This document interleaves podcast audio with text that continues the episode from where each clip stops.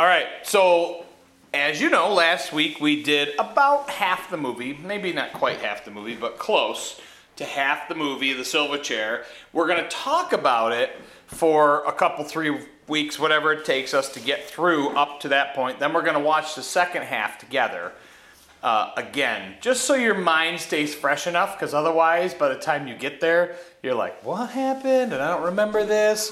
But in the past, we have not watched it till the end, but I think it's very helpful to see it in the beginning if you don't know it. So, when you first start in the movie, you meet two main characters, and they are Jill. Jill who? Paul. Jill Pole and Eustace. Yes, or useless, some people call him Scrub. All right? And Eustace, we've met in other in another book, okay? In the a previous book, Eustace is the nastiest man, right? The nastiest little boy. He was your fa- that was your favorite one? Yes? The Voyage of the Dawn Treader, right? So Eustace gets cast out into the ocean with his two cousins who have already been to Narnia, and they end up being right near the ship, the Dawn Treader, and Eustace is taken on board with them to their journey. Eustace has a change because Eustace is a nasty, selfish little guy. He ends up along the way fighting Reepicheep, right? Because Reepicheep really likes him, but wants him he wants him to know that he needs to change. Eustace finds himself in a place where he has the treasure of a dragon, okay? And that treasure of a dragon is where he begins to be very greedy about things. And it's all about himself. It always has been. And when he puts the bracelet of this particular dragon on, a gold bracelet, he all of a sudden, not realizing it, becomes a dragon. Okay? The meaning of the dragon, though, is just that he is reflecting now in his creature who he actually has been acting like. He's been acting like a dragon. Nasty, scaly, gnarly, nobody wants to be around him, okay? And that is exactly what he is. He is the dragon. Dragon agreed. And that's why he talks to the dragon in the movie. All right. Let me just shut this off here. So he becomes the dragon, and then he meets Aslan. Okay? And the dragon, when he meets Aslan, what happens to him? He comes back. But how? Scratches his skin. He scratches his skin off. Why? That's It's like being reborn again in Christ. Well, okay, and what does it represent? Yes, he's being reborn again, so he, he meets Aslan, which is what we find. When anybody meets Aslan, everybody has a little different meeting with him. It's not the same. Everybody's is a little different. But when he meets Aslan, he's a dragon, and he comes up and he digs his claws in and scratches off the scales because he wants to be a boy again. Right? What do the scales represent? That's the question. And he says, It hurt, but it was kind of a good hurt. Because it was painful because he had to change his ways. He had to change, right? He had to change his ways, and that's what's important in this book. He had to change his ways, and it said he dug in and dug off the scales of him. And we will find out that because of that, in his world, he changes. He becomes somebody different. And this is where Jill Pole has watched him. Jill Pole goes to school with him, and that's where we start out, right? Jill Pole and Eustace are in a school. And Jill has known Eustace for a couple of years, and basically, Eustace is a nasty, nasty boy, and everybody hates him. And then he goes away one summer, and that's the summer he ends up going to Narnia with his cousins. Gets the dragon scales ripped off of him, which is the changes, and changes are difficult, and they even hurt. But no one wants the scales on them, right? It's very clear to see. You're a dragon, you're nasty to see. The last person to recognize he was a dragon was himself. That's true about most of us in humankind. We don't see our own scales, our own sin. All right? It's a brilliant way to look at it. So Eustace becomes a different boy. Not perfect. Not a perfect boy, but a different boy. He is being worked on by Aslan. All right? So, when they get to the school, when they're at the school, they make some comments first. And it was a little hard if you weren't listening for them. And I sat and took notes while I was doing it and went back and confirmed in the book. Talks a little more in the book even about this. But the setting of the school was they were doing something to her, to Jill. Why was she running away? They were bullying her about her last name. They were screaming, "Chill, pull, pull, Right. pull." They were pull." bullying her. Bullying her. And she makes a mention when Eustace joins her, and she says, This is a school that's supposed to have tolerance and respect. Now, in the book, they go into a little more detail about what that really is supposed to mean. But here's the thing is there tolerance and is there respect? No. And here's the question why not? Isn't it the rule? Kids don't always follow the rules. But the majority of the school isn't like that. They, they don't follow the rules. But that's supposed to be the way it's supposed to go. There's a verse. I want you to turn to Romans chapter 1. We're going to be doing a few different verses, little bits here and there. Romans chapter 1, verse number 21. So you are in the New Testament after the Gospels Matthew, Mark, Luke, John, Acts, and then Romans. Romans chapter 1. Verse number 21 and 22, please. And this talks about the way humans work without God. This is, excuse me, the way humans work without God. Romans chapter 1, verse 21 and 22. So go ahead, Natalia, read 21, please. They knew God, but they didn't honor him as God. They didn't thank him for think, thinking. Their thinking became worthless. Their foolish hearts became dark. Professing themselves to be wise, they became fools. All right? So humankind, when they turn away from God, it says basically the light inside of them grows dark.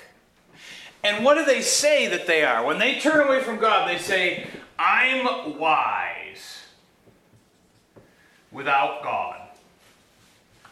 I don't need God. I'm not thankful to God for anything. I don't really care. I'm wise enough on my own to do everything I need to do. In fact, I'm probably better off without God. And that is the way people approach things.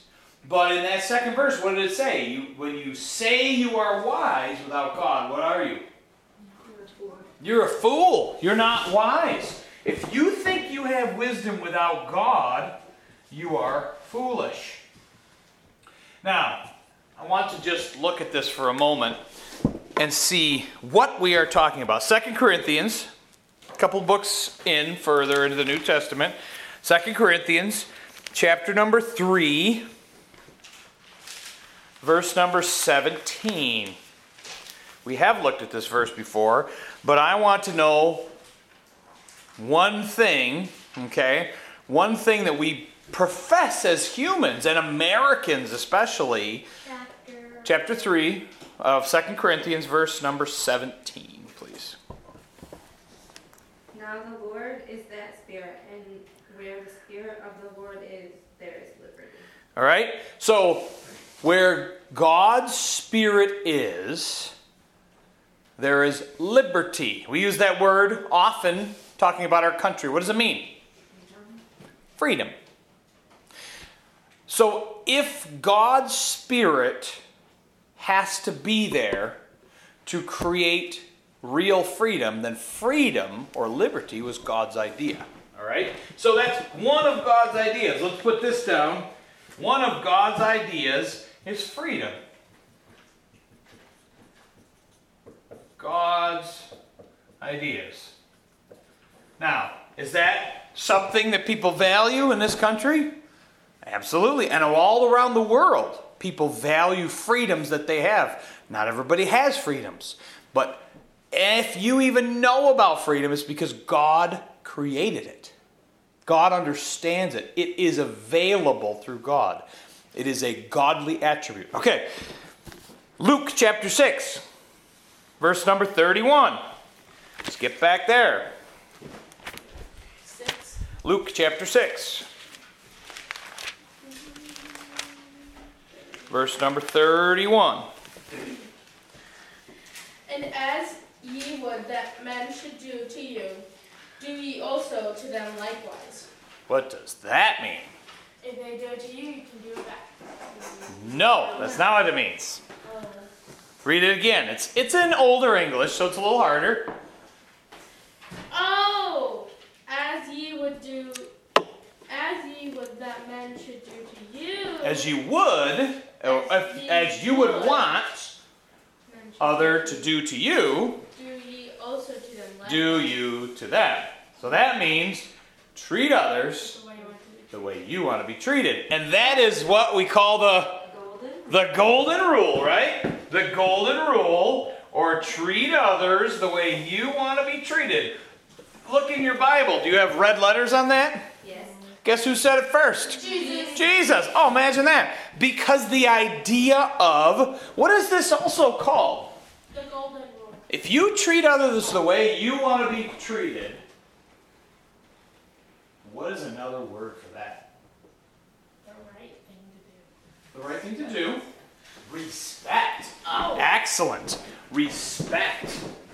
Because really, isn't that treating people with respect when you put yourselves in their shoes, whether they're doing someday when you do a job and maybe you'll be the leader of some great organization or something, but when there's a guy who has to pick up papers on the street or uh, shovel up elephant poop, I don't know, whatever, for you in your organization, that's an important thing. And to be able to say, you know what? If I was doing that job, I'd want to be treated this way. So I'm going to treat him that way. That's respect. You respect those people. When you do that, truly, people bring back and give back respect to you. Okay? They do that honestly. And they really start to care about each other. Here's the thing that's not man's idea, that's God's idea. Right? God said it. Jesus himself said it. Another one of God's ideas. Imagine that. And so, let's look, let's move on. One more thing. Galatians. Galatians. So that's after Romans and after Corinthians. First and Second Corinthians, Galatians, and then you're going to get to Ephesians, Philippians, Colossians, okay? Galatians chapter 3.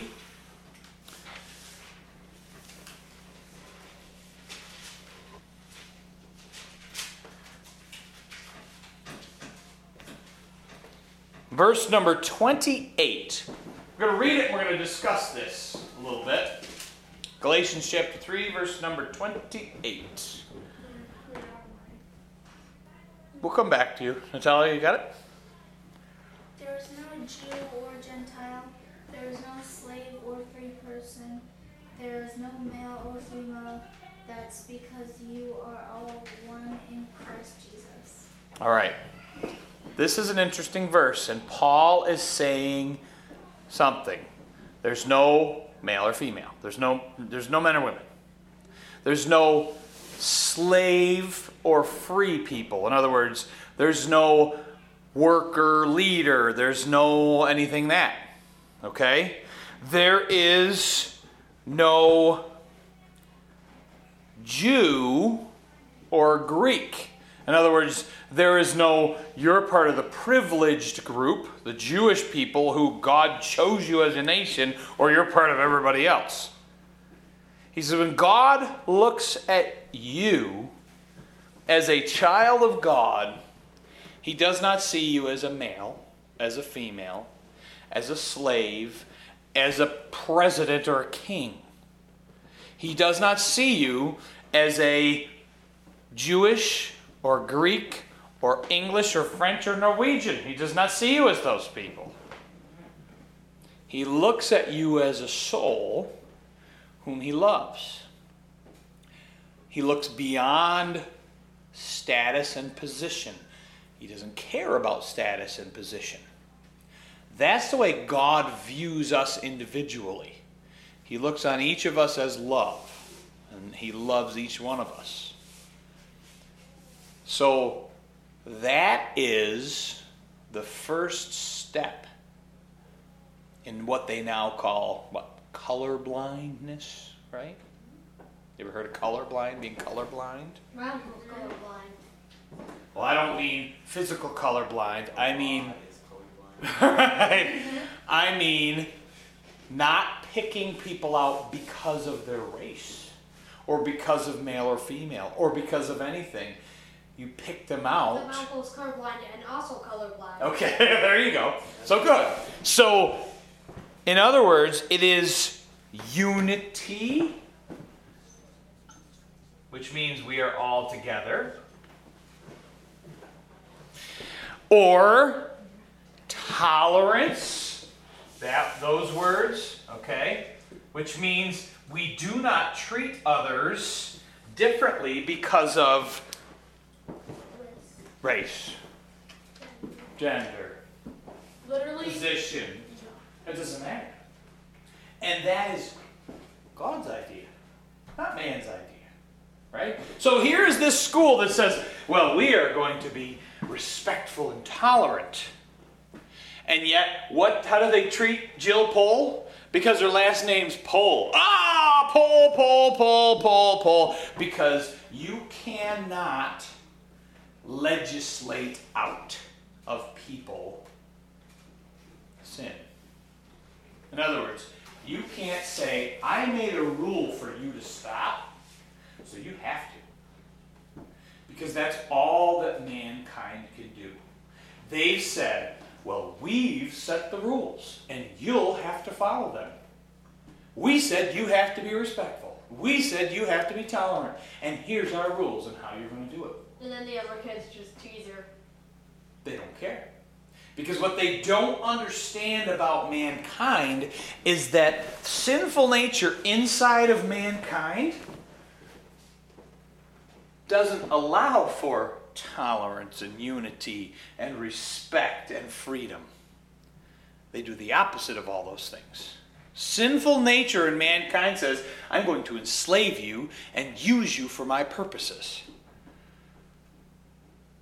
That sounds 100% wrong in every way. Absolutely, it is. And yet, that's the way mankind has treated everybody. Every single society, almost in the entire world, has had slaves from the beginning. Okay? And you could say, well, we don't have slaves today. If you read in Mice and Men, you would see that there was this guy called Len who sadly got shot back Yep. back the head and didn't see like color or anything like race. And that's true. Now, there are there have been slaves because mankind, whether we hide it behind the scenes or we put it right out in the laws and say this is what we're doing, mankind is inherently evil. They have a sinful nature when they grow up. They are born that way. I am and everybody is. And there is only one way to change that, and that is to approach God. That's the only way that the ideas of freedom and respect and unity and tolerance come from anywhere at all.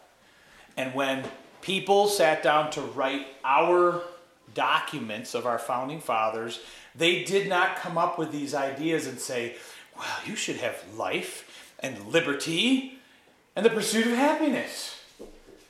Those things, those ideas are God's, and that's why they said, and these rights are endowed or given to you by your Creator.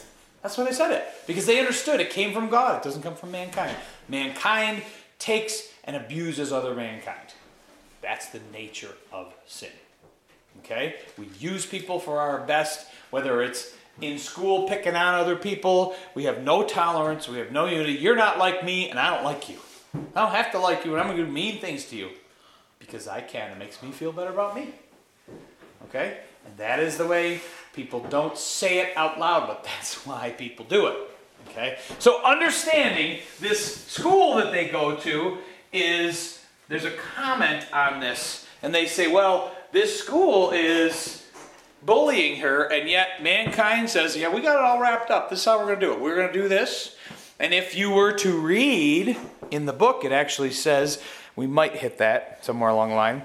It actually says, well, in this school, we don't think you should use the Bible. Okay? I think we actually are going to hit that. Because we'd like you to leave that alone. We got better ideas. And in the end, they're saying, well, we need tolerance and respect, which were ideas that came from God in the first place, right? And if you don't know that, you're not thanking God properly and you're not giving God the credit properly and professing yourselves to be wise, you become fools. You don't understand where it comes from. Okay, so Jill is being picked on. She is has a conversation with Eustace. And what is her conversation about? Well, She literally said, Eustace, you're different. Like, you used to be exactly like them. Absolutely. You used to be like them. And what did he say? But I'm not now. And she says, You're right. You're not. First Peter chapter 3, verse number 15. This is an important one for you to know because Eustace, in one simple sentence, did something.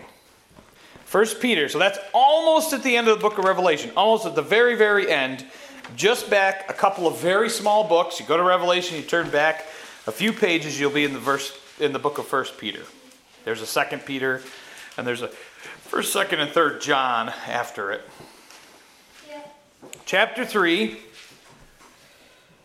You there? Mm-hmm.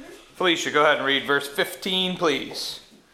But sanctify the Lord God in your hearts, and be ready always to give an answer to every man that ask, asketh you a reason of the hope that is in you, with meekness and fear.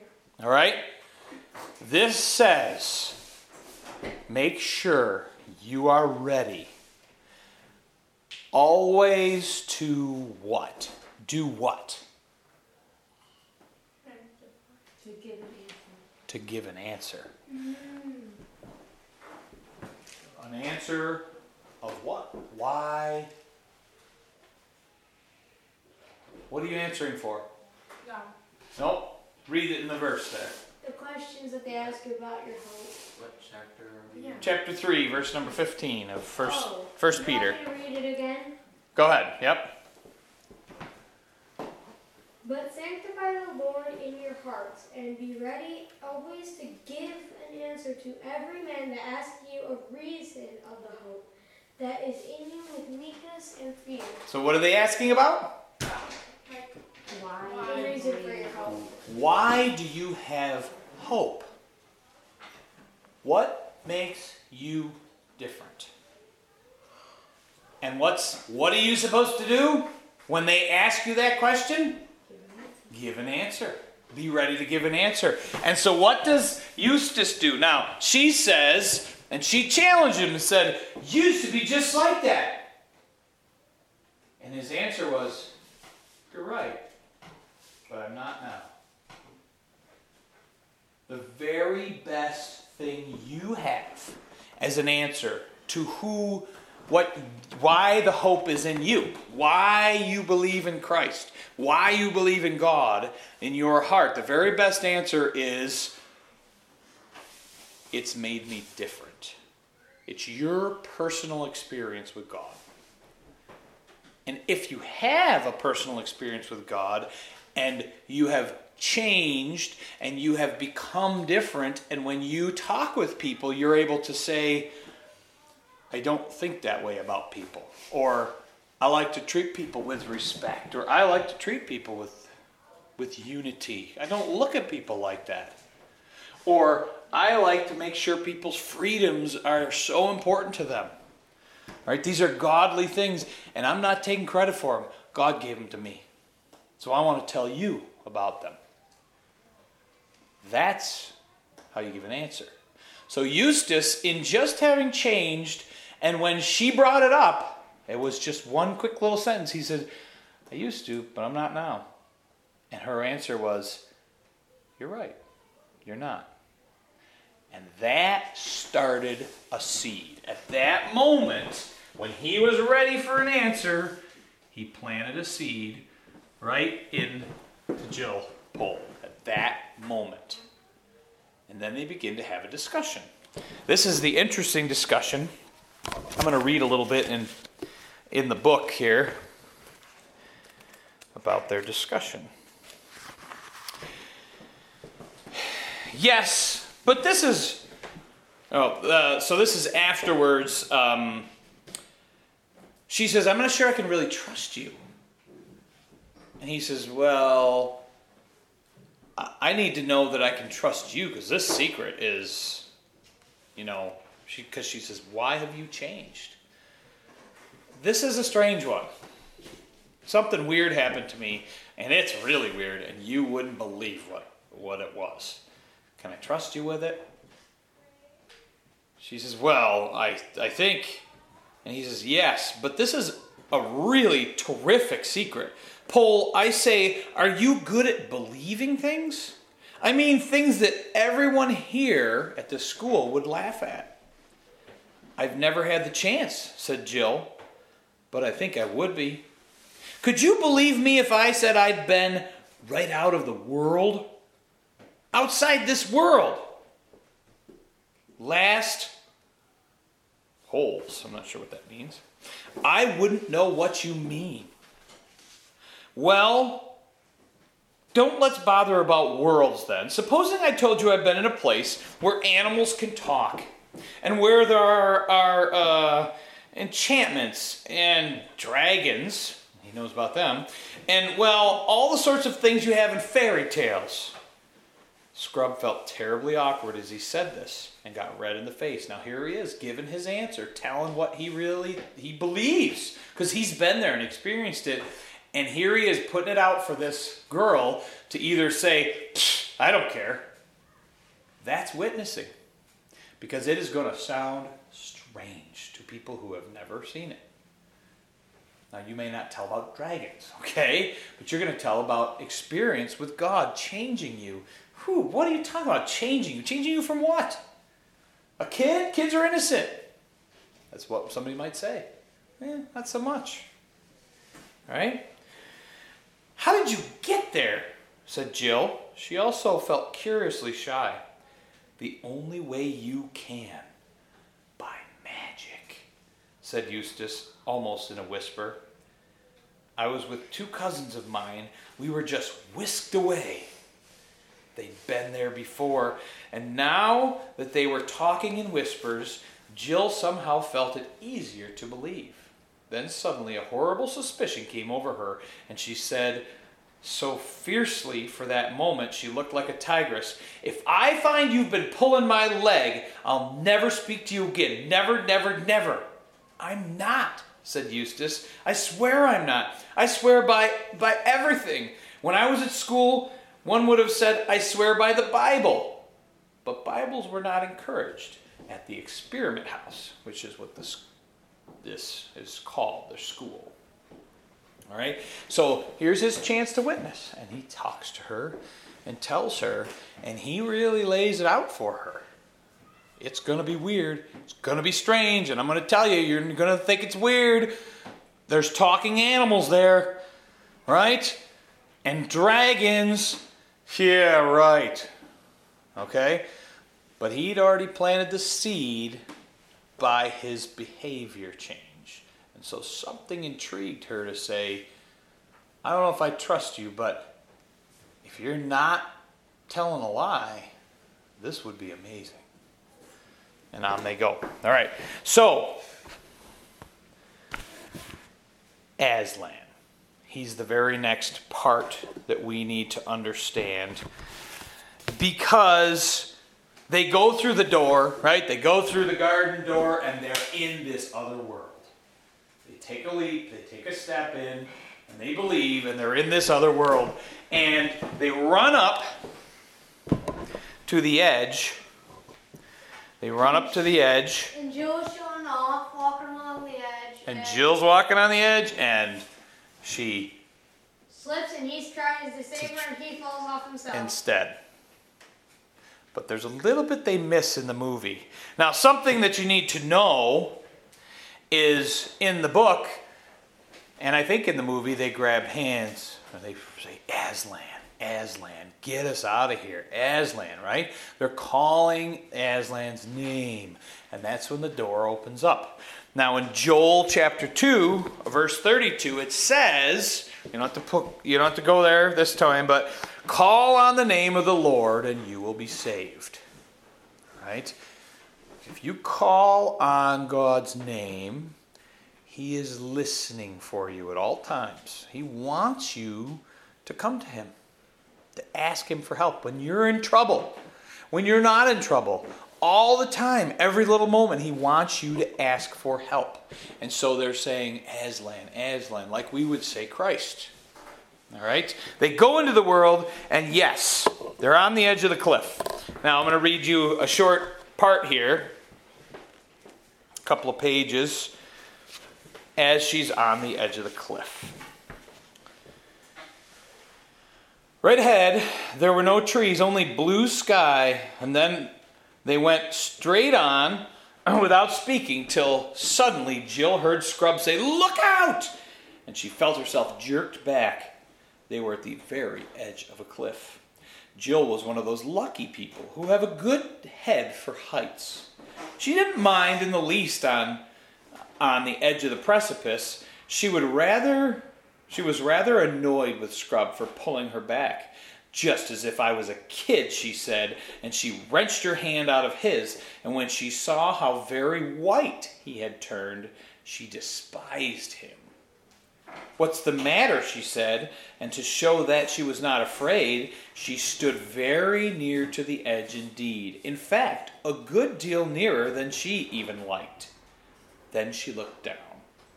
She now realized that Scrub had some excuse for looking white, for no cliff in our world is to be compared with this. Imagine yourself at the top of the very highest cliff you know. And know any close, so I'm. Right. And imagine yourself looking down to the very bottom, and then imagine that precipice goes on below that. As far again, 10 times as far, 20 times as far. And when you've looked down all the distance, ground. as you look down all the distance, imagine little white things that might at first glance be mistaken for sheep. But presently you realize they are clouds. Not little wreaths of mist, but enormous white puffy clouds, which are themselves as big as most mountains. And at last, in between those clouds, you get your first glimpse of the real bottom, so far away that you can't make out whether it's field or wood, or land or water. Farther below those clouds than you are above them. Jill stared at it. Then she thought that perhaps after all she would step back a foot or so from the edge. But she didn't like to for fear of what Scrub would think. Then she suddenly decided that she didn't care what he thought, and that she would jolly well get away from that horrible edge and never laugh at anyone, nor from the nor for not liking heights again. But when she tried to move, she found she couldn't. Her legs seemed to have turned to putty. Everything was swimming before her eyes. What are you doing, Pole? Come back! Blithering little idiot, shouted Scrub. But his voice seemed to be coming from a long way off. She felt him grabbing at her, but by now she had no control over her arms and legs. There was a moment's struggling on the cliff edge. Jill was too frightened and dizzy to know quite what she was doing. But two things she remembered. As long as she lived, they often came back to her in dreams. One was that she had wrenched herself free of Scrub's clutches. That other the other was that at that same moment Scrub himself, with a terrified scream, had lost his balance and gone hurtling to the depths. Fortunately, she was given no time to think that over of what she had done. Some huge, brightly colored animal had rushed to the edge of the cliff. It was lying down, leaning over, and this was the odd thing blowing. Not roaring or snorting, but just blowing from its wide open mouth, blowing out as steadily as a vacuum cleaner sucks in. Jill was lying so close to the creature that she could feel the breath vibrating steadily through his body. She was lying still because she couldn't get up. She was nearly fainting. Indeed, she wished she really could faint. But faints don't come for the asking. At last she saw, far away below her, a tiny black speck, black speck floating away from the cliff and slightly upward. As it rose, it also got further away. By the time it was nearly on the level of the cliff top, it was so far off that she lost sight of it. It was obviously moving away from them, from them at a great speed. Jill couldn't help thinking that the creature at her side was blowing it away. So she turned and looked at the creature. It was a lion. All right? Ooh, and there we meet Aslan. All right? We meet Aslan. So, the movie he was in the far back on a rock roaring. Right. So, Proverbs chapter number 16, we're going to find out what Jill's problem is. Proverbs chapter number 16, back in the Old Testament. Usually, if you take your Bible, split it in half, you end up somewhere in Psalms. If you're just your Bible text, and it's just after Psalms is Proverbs, okay? Proverbs chapter number 16, verse number 18. And wherever we left off, please, if somebody would read Proverbs 16, 18. Pride goeth before destruction, and an haughty spirit before a fall. Oh, imagine that. Pride goeth before destruction, and a haughty spirit before a fall. What does haughty mean? Oh, that's Bro. what I'm doing. Okay, what does it mean? Um, it means you think when like you're better than other people and like you are the best. I'm the best. And that's pride and haughtiness, thinking of yourself as the best. And that was what the girl was doing in the movie. That's exactly what Jill was doing. This was her problem. Even though there she was being bullied by other people, not getting respect because of her name, which she can't pick her last name out or her first name, all right? Getting done getting treated that way and yet the very first thing she does when she gets away from them is Is treat. Eustace just like that. Treat others the way you want them want them to treat you. And she's thinking, I read you that part of the book because what is she really thinking about Scrub? I don't. used to be me. Well, he used to be mean, but what's she thinking when she's on the edge of a cliff? I don't care about his opinion. I don't care, and I'm better, and I, don't, I want to show everybody that I'm better. So pride cometh before a fall. When she said, well, I don't want him to think that I am not right, right. And here is, and this fall does not hurt her, It hurts him. it hurts him. Because that's the way pride is. Pride is not all in of yourself. It affects everyone around you. It affects your family members. It affects your friends. It affects all those people around you. So here it is pride comes before a fall. And never was it truer than as she says, Get off of me! And off he goes off a cliff because he's trying to save her. Man, she me. Right? Was that a mean thing to do? He's trying to help her. Yes, that was pretty mean, but it might have been an accidental. Well, and here's the thing about it with pride and any sin, we don't see that we're going to hurt people. We just know we want to act this way. She's not going to be told what to do. And then finally, she realizes how tall of a cliff this is and how far away. He's scared because he's white. He's turned white as a ghost because he's looked over the edge and said, Get away from there. And he went out to help her get away, to pull her away, thinking she'd not realized it. And what's she thinking? Get away from me. I'm doing what I want to do. I'm going to be told, well, I'm not going to be told when to get away from the cliff. I'm not a little baby. Hmm? Pride comes before a fall, right? And so he gets thrown off the cliff. And then there's the lion who saves him, saves Scrub, sends him right to the place where he needs to be.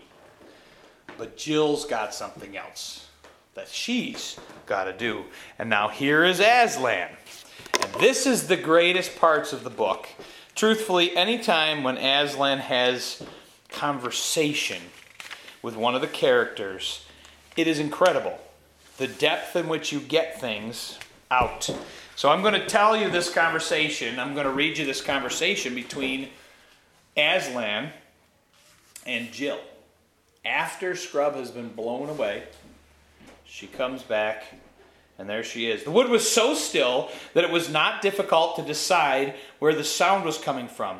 It grew clearer every moment, and sooner than she expected. She came to an open glade and saw the stream, bright as glass, running across the turf, a stone's throw away from her. But although the sight of the water made her feel ten times thirstier than before, she didn't rush forward and drink. She stood as still as if she'd been turned into stone with her mouth wide open, and she had a very good reason. Just on this side of the stream lay the lion. It lay with its head raised and its two forepaws out in front of it, like the lions in Trafalgar Square.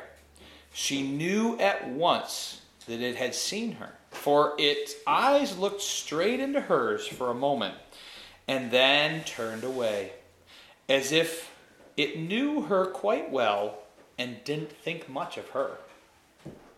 If I run away, it'll be after me in a moment, thought Jill, and if I go on, I shall run straight into its mouth. Anyway, she couldn't have moved if she tried, and she couldn't take her eyes off of it.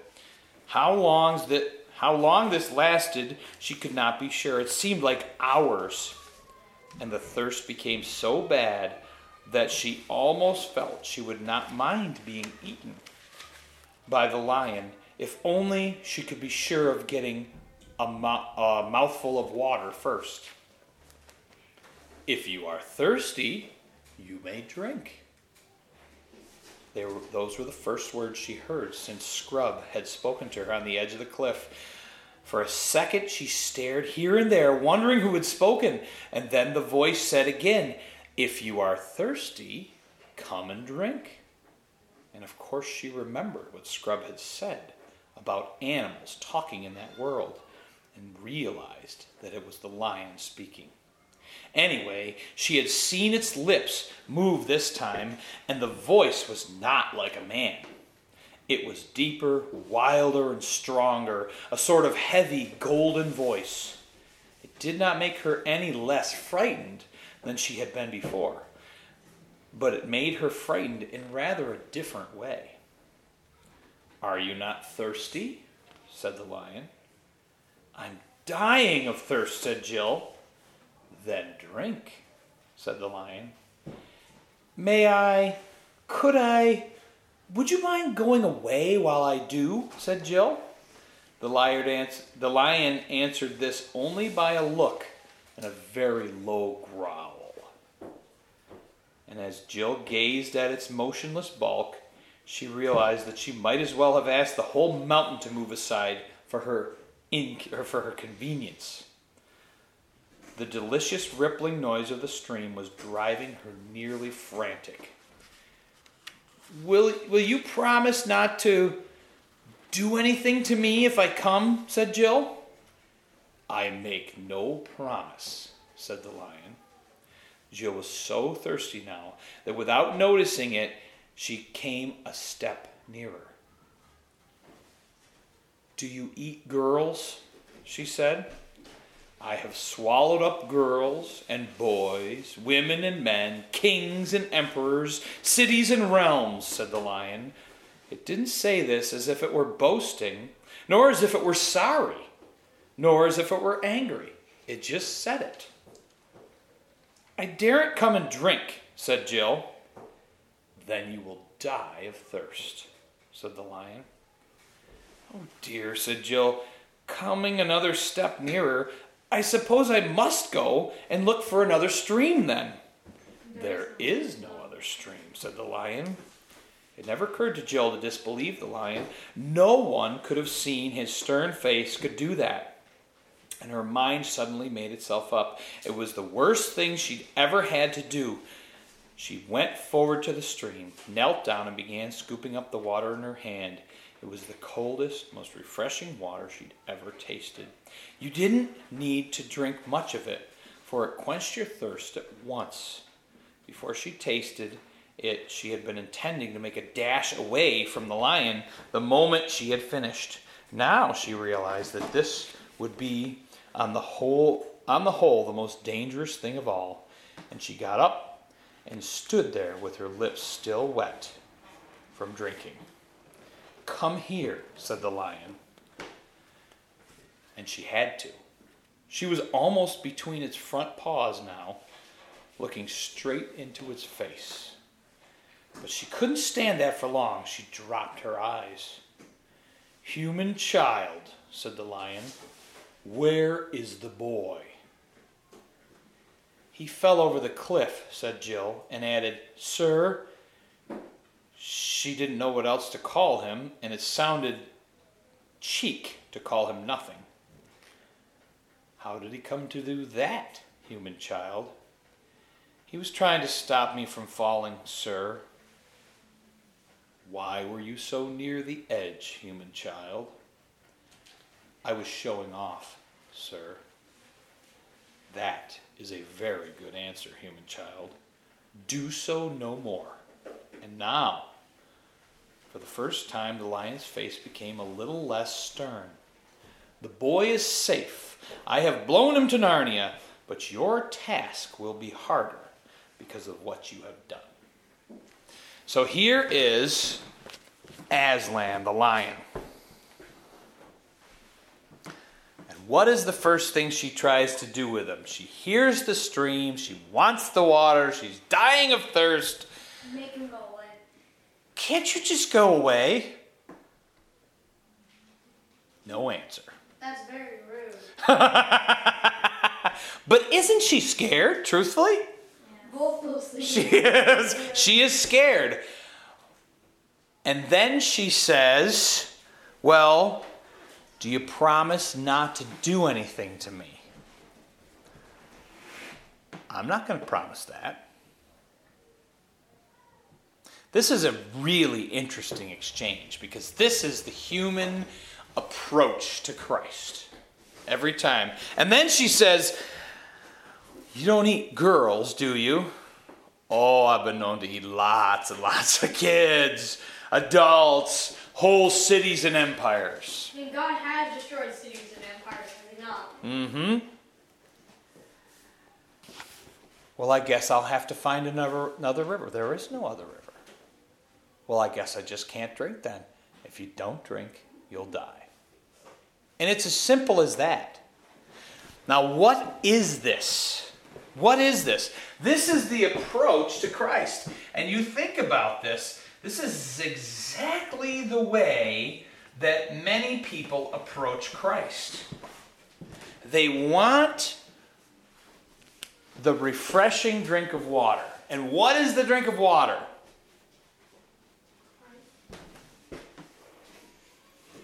John 4 14. John 7 37 and 738.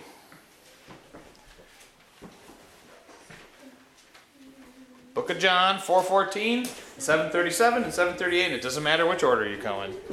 Whoever comes to the first one. In the last day, that great day of the feast, Jesus stood and cried, saying, If any man thirst, let him come unto me and drink.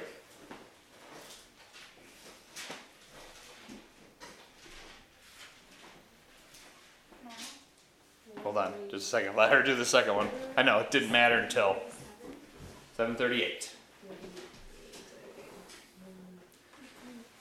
Let him come unto me. If any man thirst, let him come unto me and drink. So, what chapter? Chapter 7, verse 38. Uh, he that believeth on me, and as the scripture has said, out of his belly shall flow rivers of living water. Rivers of living water. Come to me and drink. And verse chapter 4, verse 14. But anyone who drinks the water I give them will never be thirsty. In fact, the water I give them will become a spring of water in them. It will flow up into eternal life. So, what is the, dri- the drink in the river? Eternal life. eternal life. And why is she approaching Christ and asking him, Can't you go away?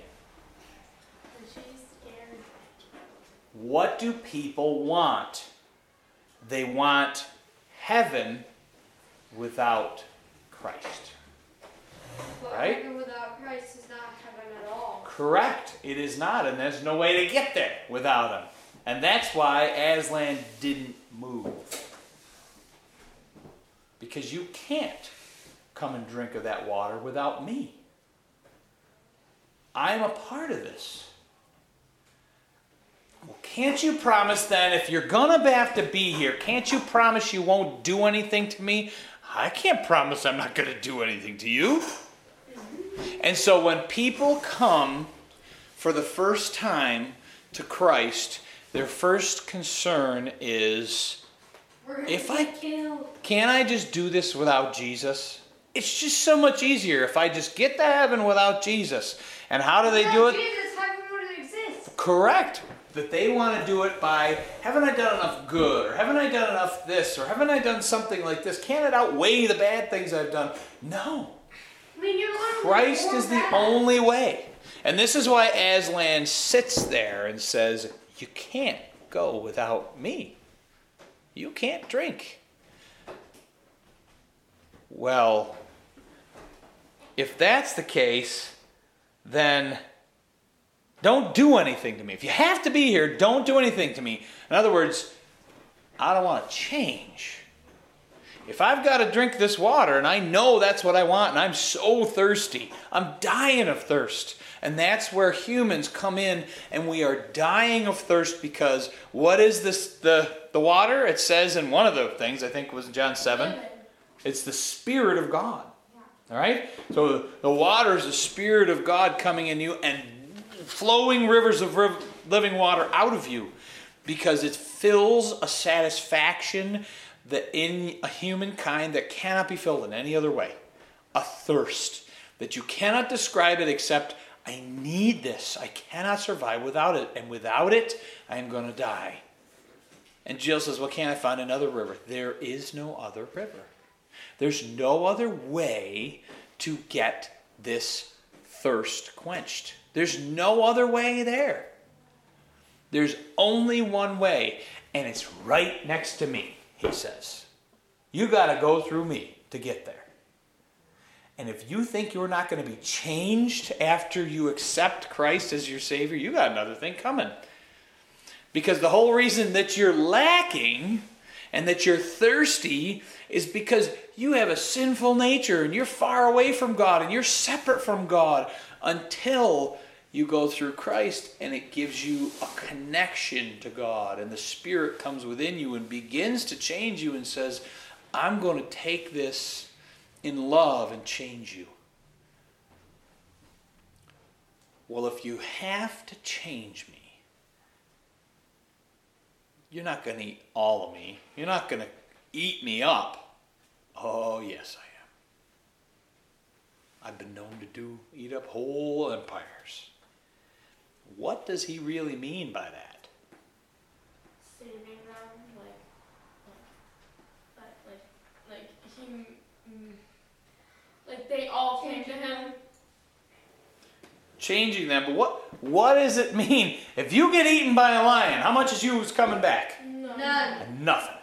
Unless it's dragging you to the right. family There, there's nothing coming back when you're eaten by a lion, okay? Unless So they say something for their, pride. But there's nothing left, okay? But when you get eaten by a lion, when you get taken by Christ, when you drink of the living water by Christ, there will be none of you left. In the end, Christ will change you, He will swallow up who you are, and yet, He will make you more of who you really truly are. He will take the personality that He gave to you when you were created, when you were born, those unique things about you, and He will take them and intermingle and mix in the gifts of the Spirit, and He will make those parts of you effective and loving and kind, and take those gifts of the Spirit and take those uh, fruits of the Spirit and intermingle you and make you the person you were intended to be from the beginning. And will that eat up who you are right now? Absolutely. Good riddance. You want to be eaten up by God. You want to be changed and whole by God, and it will take time.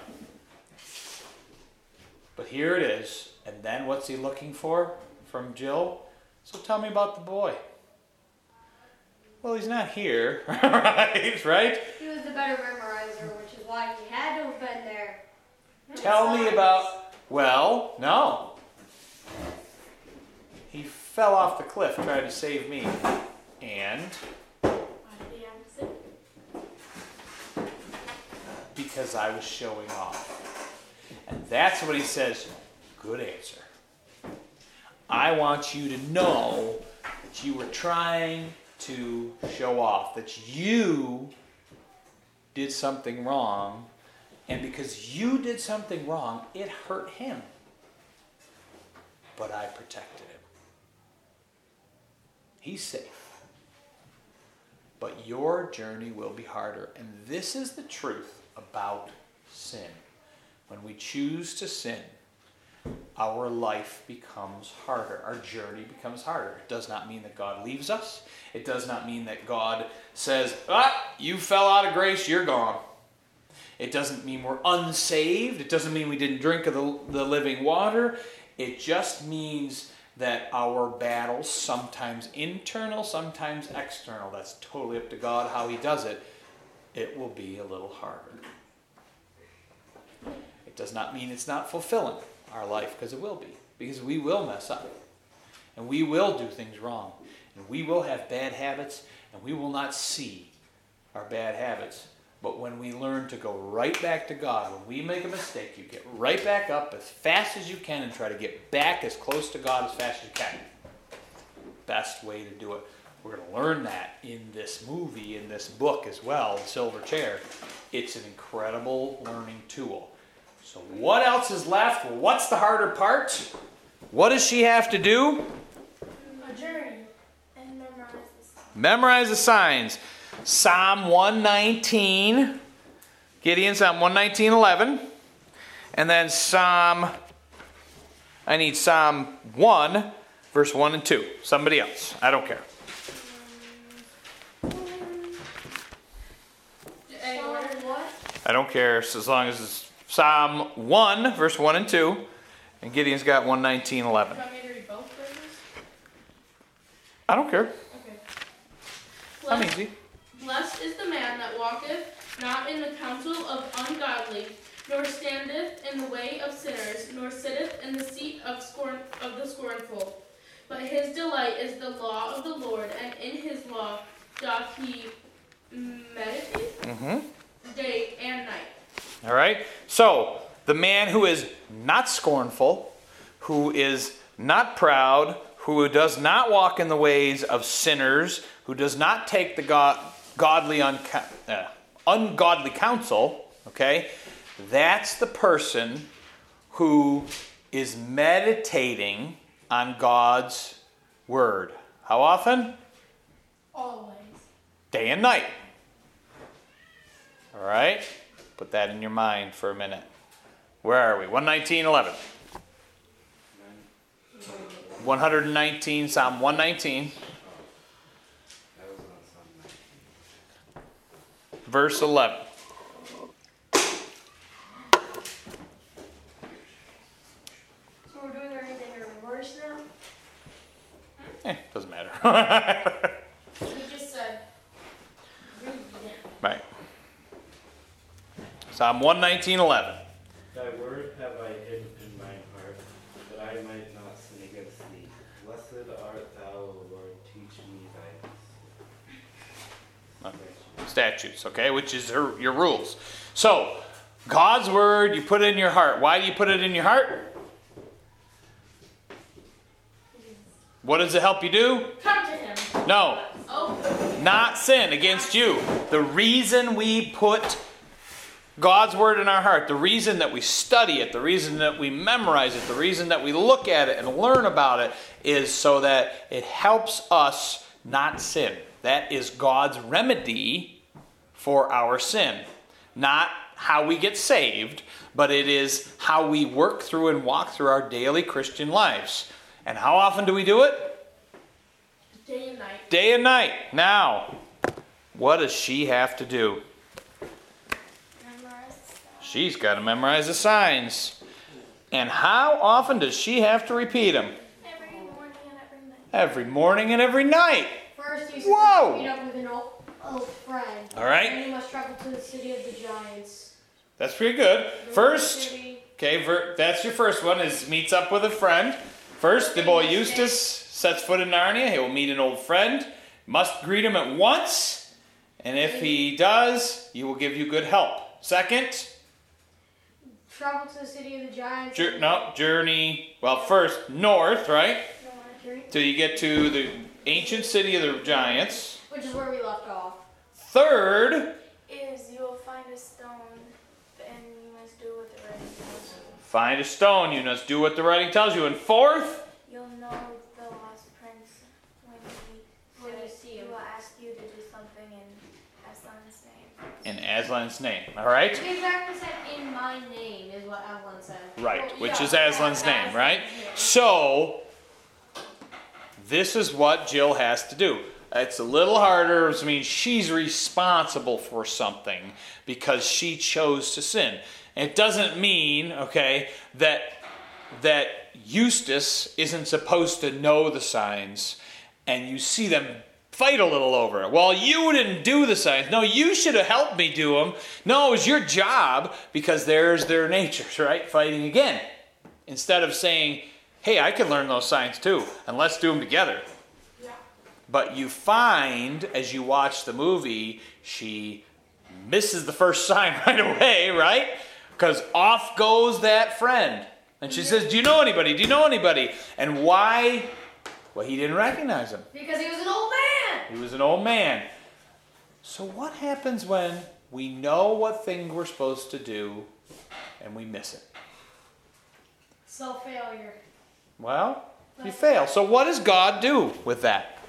Is it all messed up now because she didn't get the first sign? It's not. Imagine if she doesn't get any of the signs. It's not. But what is she now doing? Saying, it's really important. I got to get these signs. We missed the first one. He doesn't even know what she's talking about, right?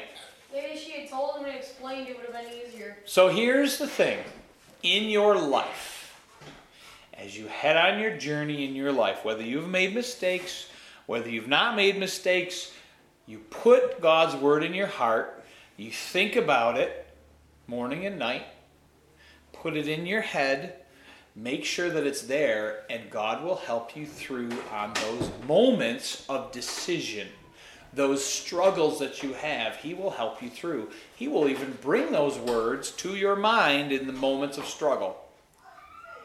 And He will help you obey. And you know what? You'll fail again at times.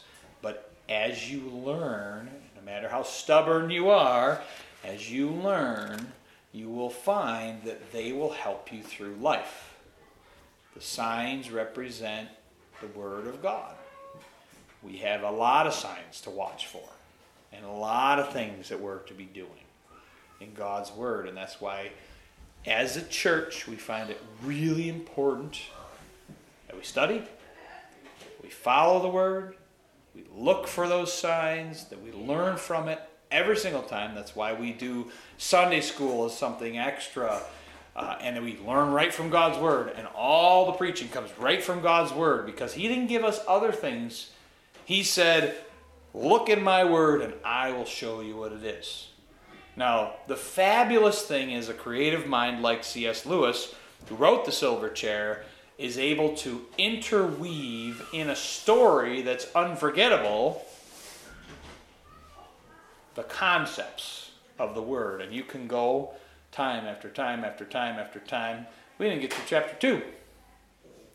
And I still had things I could talk about, all filled up in those words, where he has taken this to plant a seed in us. He But said, if they got locked out of the city, they're not getting in the city chats. and they're worried, and yet there might be trouble when they get there. All right?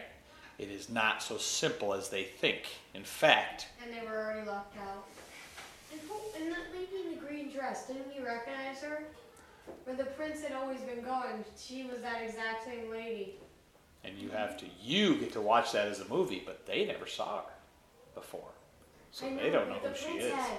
But so she's leading them down the wrong path, isn't she? Absolutely. And we have got some very dangerous things ahead. And you will see the battle is real. She's about ready to go on this journey with her friend Eustace. Next time, we will see the next part of the journey, and we'll get through up to the place where we are with the movie uh, in a few weeks, and then we'll watch the second half of the movie together. We're at the So- city of the gentle.